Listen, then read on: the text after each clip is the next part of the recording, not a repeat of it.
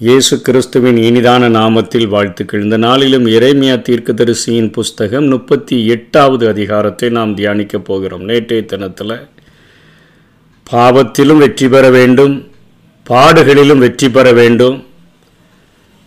இறைமையாவினுடைய வாழ்க்கையில் எத்தனை பாடுகளான காரியம் என்று சொல்லி அன்றியும் தேவ பக்தியாய் நடக்க மனதாய் இருக்கிற யாவரும் துன்பப்படுவார்கள் என்று சொல்லியும் சிதைக்கிய ராஜாவோ அவருடைய ஊழியக்காரர்களோ ஜனங்களோ ஆண்டவுடைய வார்த்தைகளுக்கு கீழ்ப்படியாமல் எதையாவது ஒரு லெட்டரை எழுதி கொடுத்து அல்லது யார்ட்டையாவது சொல்லி கொடுத்து ஜெபம் பண்ண சொல்லி ஏதாவது ஆண்டவர் வார்த்தையை தருகிறாரா என்று சொல்லி கேட்டுட்டு தங்களுடைய சரீரத்தினுடைய ஆசை இச்சைகளை நிறைவேற்றுகிறவர்களாக வாழ்ந்தான்னா நிச்சயமாக பாவ வாழ்விலிருந்து வெற்றி பெற முடியாது. ஆண்டவருக்கு கீழ்ப்படியாத ஒரு வாழ்க்கையை தான் நம்ம வாழ முடியும்.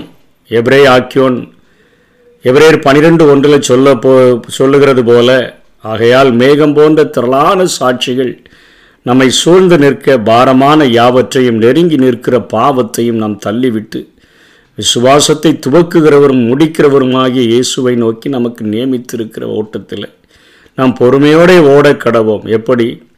வெளிப்படுத்தின விசேஷத்தில் யோவானுக்கு ஆண்டவர் ஜெயம் கொள்ளுகிறவன் என்று சொல்லுகிறாரோ பாவத்திலும் வெற்றி பெற்றிருக்க வேண்டும்.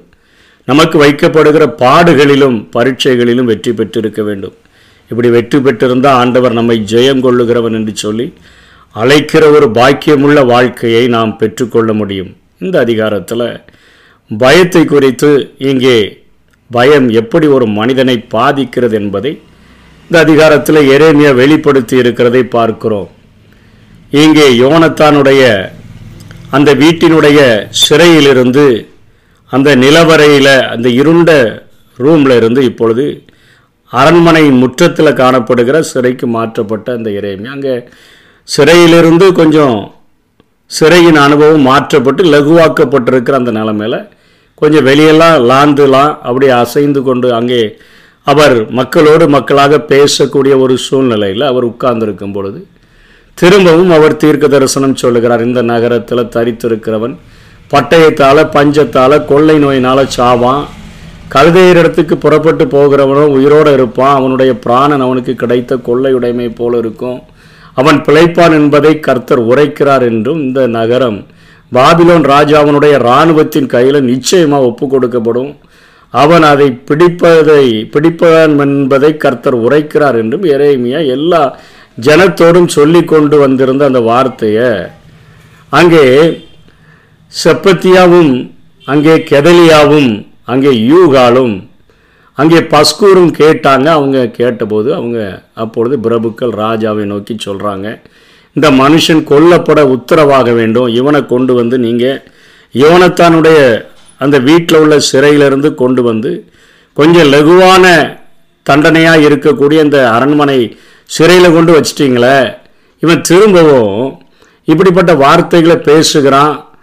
இந்த நகரத்தில் இப்போ மீதியாக இருக்கிற மூணாவது யுத்தம் நடக்க போது மீதியாக இருக்கிற யுத்த மனுஷரிடத்திலும் மற்றுமுள்ள சகல ஜனத்தினிடத்திலும் இவன் இப்படிப்பட்ட வார்த்தைகளை சொல்கிறதுனால அவர்களுடைய கைகளை இவன் தளர்ந்து போக பண்ணி கொண்டிருக்கிறான். அதனால் இவனுக்கு ஒரு மரண தண்டனையை நீங்கள் கொடுங்கன்னு சொல்லி பிரபுக்கள் பேசின பொழுது சிதேக்கியா ராஜாவுக்கு நன்றாக தெரிகிறது எரேமியாவின் இடத்துல தான் கர்த்தருடைய வார்த்தை இருக்குது.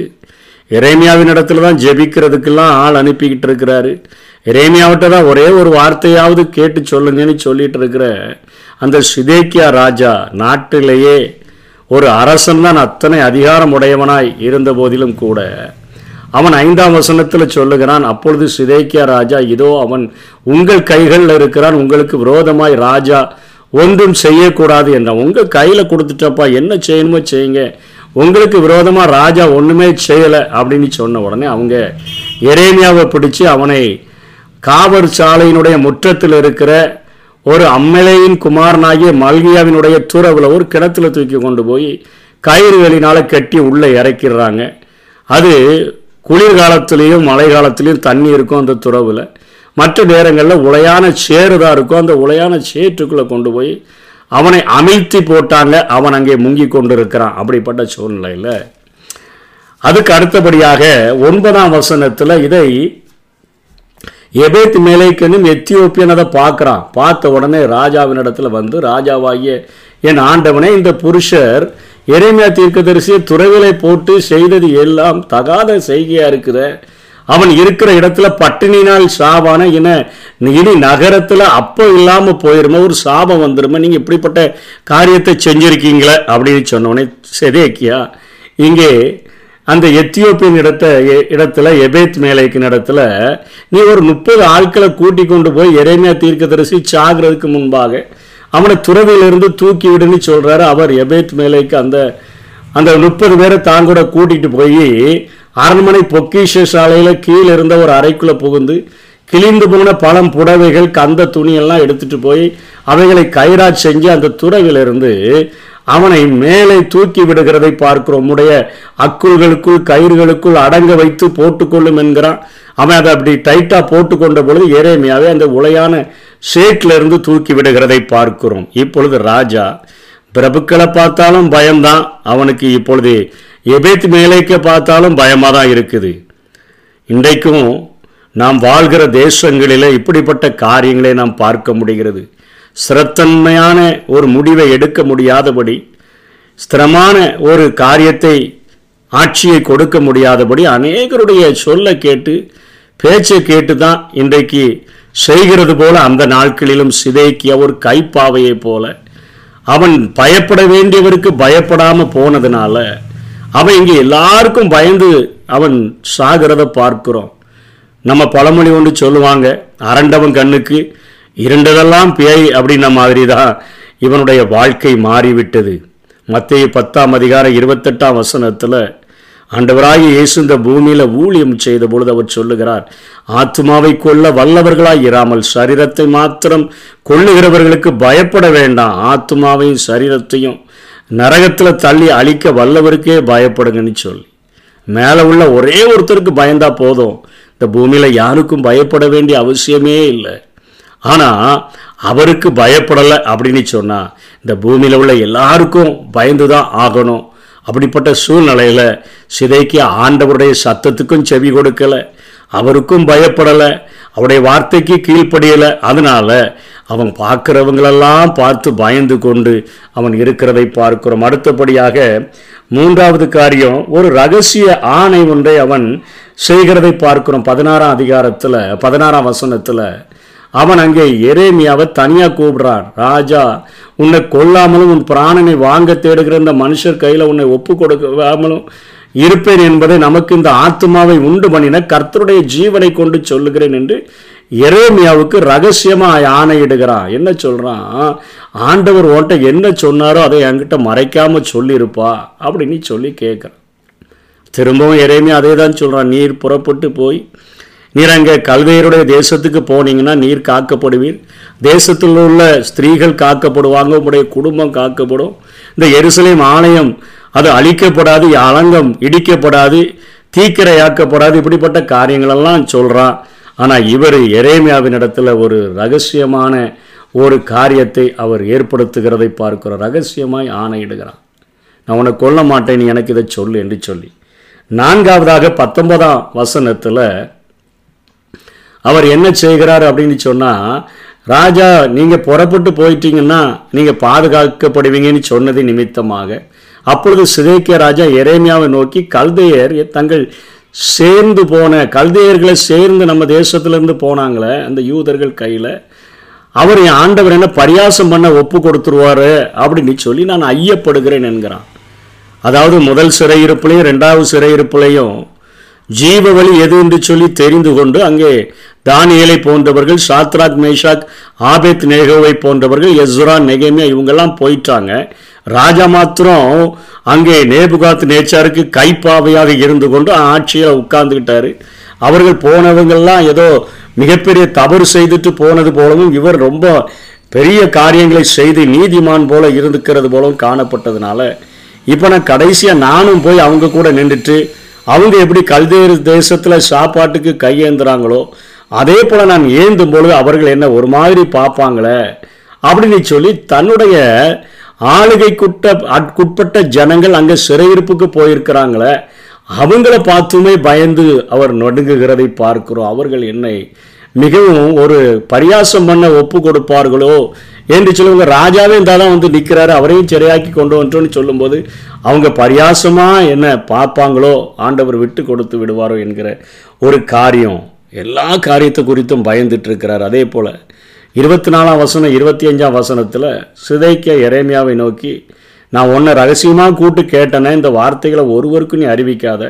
அப்போனா நீ சாவதில்லை. நான் உன்னோட பேசினதை பிரபுக்கள் கேள்விப்பட்டு எப்படியாவது எங்கேயாவது ஒளிஞ்சு கிடந்து பார்த்துருவாங்க. அவங்க உன்னிடத்தில் வந்து நீ ராஜாவோட பேசி கொண்டதை எங்களுக்கு தெரிவி எங்களுக்கு உன்னையும் மறைக்காமல் எல்லாத்தையும் எங்களுக்கு சொல்லிடு அப்போனா அவங்க உன்னை கொல்லாதிருப்போன்னு சொல்லி அவங்க உன்னிடத்தில் கேட்பாங்கன்னா நீ சொல்லிடு எனக்காக ஒரு ஒரு பிரார்த்தனை செய்கிறதுக்கு தான் நான் போயிருந்தேன். யோனத்தனுடைய வீட்டில் நான் சாகாதபடிக்கு ராஜா என்ன அங்கே நீங்கள் திரும்ப அனுப்பிடாதுங்க அப்படின்னா என் மு- அவருடைய முகத்துக்கு முன்பாக ஒரு விண்ணப்பம் பண்ணுறதுக்கு தான் நான் போயிருந்தேன்னு நீ சொல்லிடு அவங்கள்ட்ட எதையுமே சொல்லாத.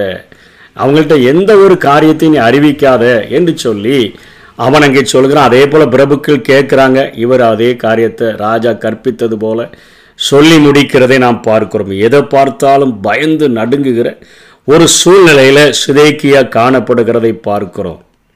இன்னைக்கு வெளிப்படுத்தல் இருபத்தி ஓராம் அதிகாரம் எட்டாம் வசனத்தில் நரகத்தின் பட்டியல் கொடுக்கப்படுகிற அதில் முதல் காரியம் யார் போவாங்கன்னா பயப்படுகிறவர்களும் அவிசுவாசிகளும் அருவறுப்பானவர்களும் என்று அந்த பட்டியல் தொடங்குகிறது. இவர்கள் எல்லாரும் அக்னியும் கந்தகமும் ஏறுகிற அந்த இரண்டாம் மரணமாகி அந்த கடலிலே பங்கடைவார்கள் என்று சொல்லி அதில் கொலைபாதகர்களும் வருகிறார்கள். இன்றைக்கி நம்ம பார்க்குற பாவத்தில் மிகவும் மோசமான பாவம் கொலை பாதகம் என்று பார்க்குறோம். அந்த கொலை செய்தவங்களுக்கு மரண தண்டனை தூக்கு தண்டனைலாம் இருக்குது. அவங்களுக்கு நரகத்தை கொடுத்தீங்கன்னா பரவாயில்ல. பயப்படுறவங்களுக்கு போய் நரகமா? அதே போல் நாங்கள் விசுவாசிகள்.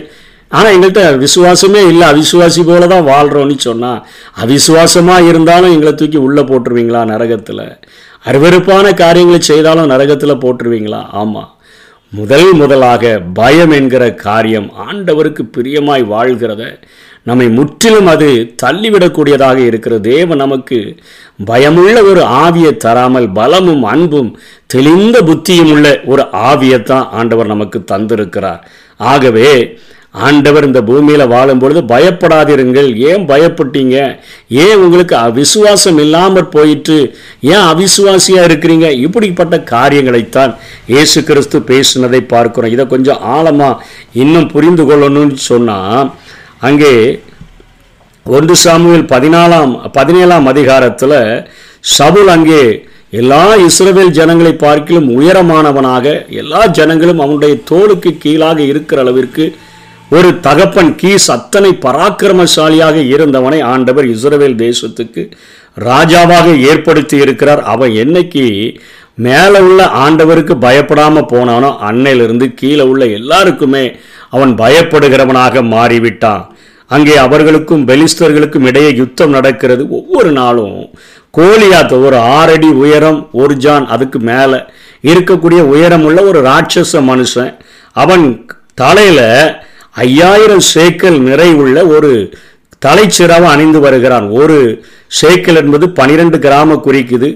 அறுபது கிலோ எடை உள்ள ஒரு ஹெல்மெட்டை தலையில் மாட்டிக்கொண்டு அவனுடைய அந்த காரியங்களை எல்லாம் போட்டுக்கொண்டு அவன் வருகிறான். கிட்டத்தட்ட ஒரு நூறு கிலோ பக்கம் அவன் தூக்கி கொண்டு அவ்வளவு அசால்ட்டாக வந்து நின்று கொண்டு சவால் விடுகிறான். நான் என் தேசத்துக்கு சார்பில் வந்திருக்கிறேன் உங்கள் தேசத்திலிருந்து யாராவது ஒருவன் என்னை மேற்கொண்டால் யுத்தம் பண்ணி மேற்கொண்டால் நாங்கள் உங்களுக்கு அடிமையாக இருந்து உங்களுக்கு ஊழியம் செய்கிறோம். ஆனால் நான் உங்களை மேற்கொண்டேன்னு சொன்னால் நீங்கள் எங்களுக்கு அடிமைகளாக இருந்து ஊழியம் செய்யணுங்கிற காரியத்தை தினமும் சொல்லி இவர்களை நிந்திக்கிறான். நிந்திக்கிற நேரத்தில் பதினோராம் வசனம் சொல்லுகிறது பதினேழாம் அதிகாரத்தில் சவுலும் இஸ்ரவேல் அனைவரும் சவுலி அந்த யோனத்தானினுடைய வார்த்தைகளை கேட்டு கலங்கி மிகவும் பயப்பட்டார்கள் என்று சொல்லப்படுது.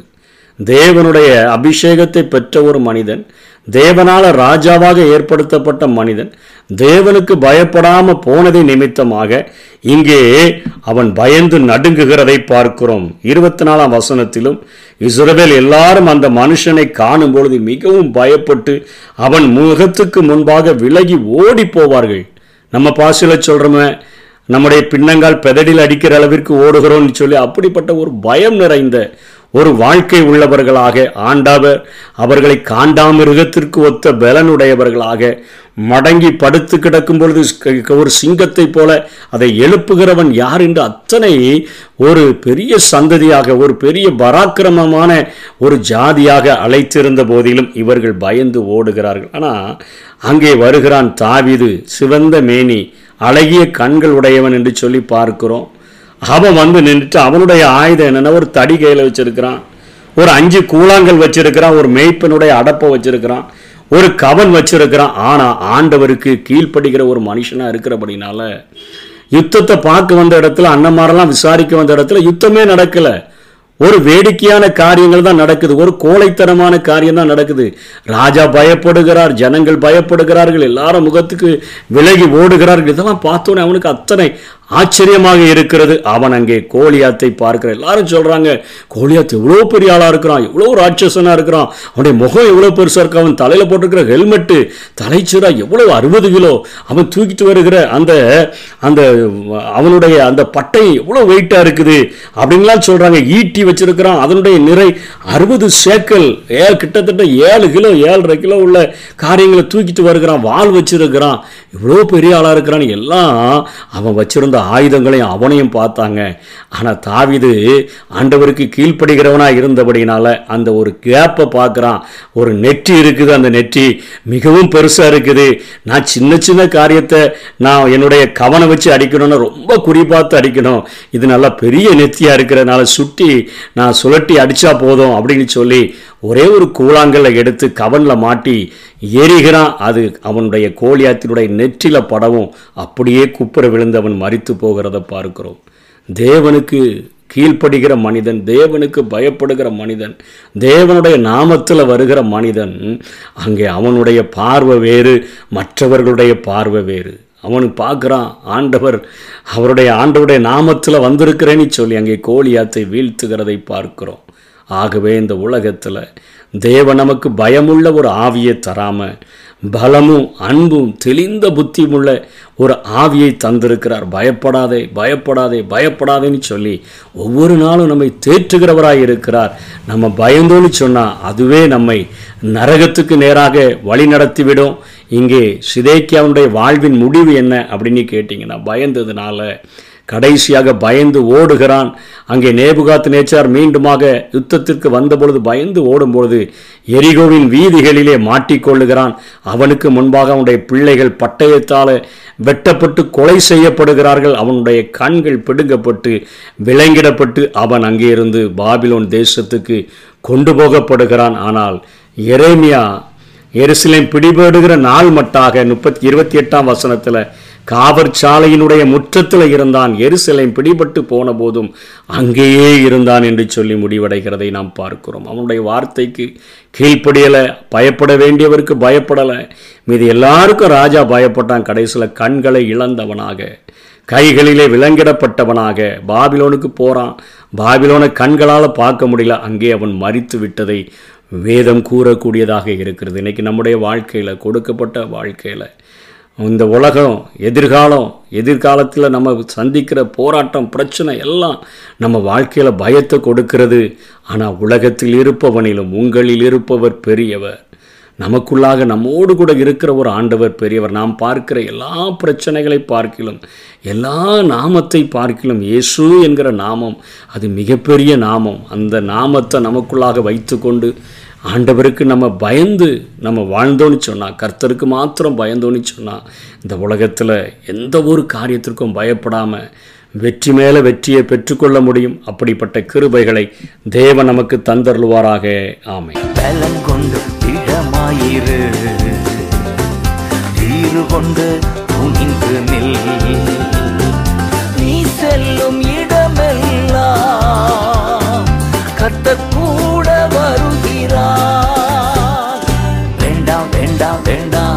பயப்பட வேண்டாம்.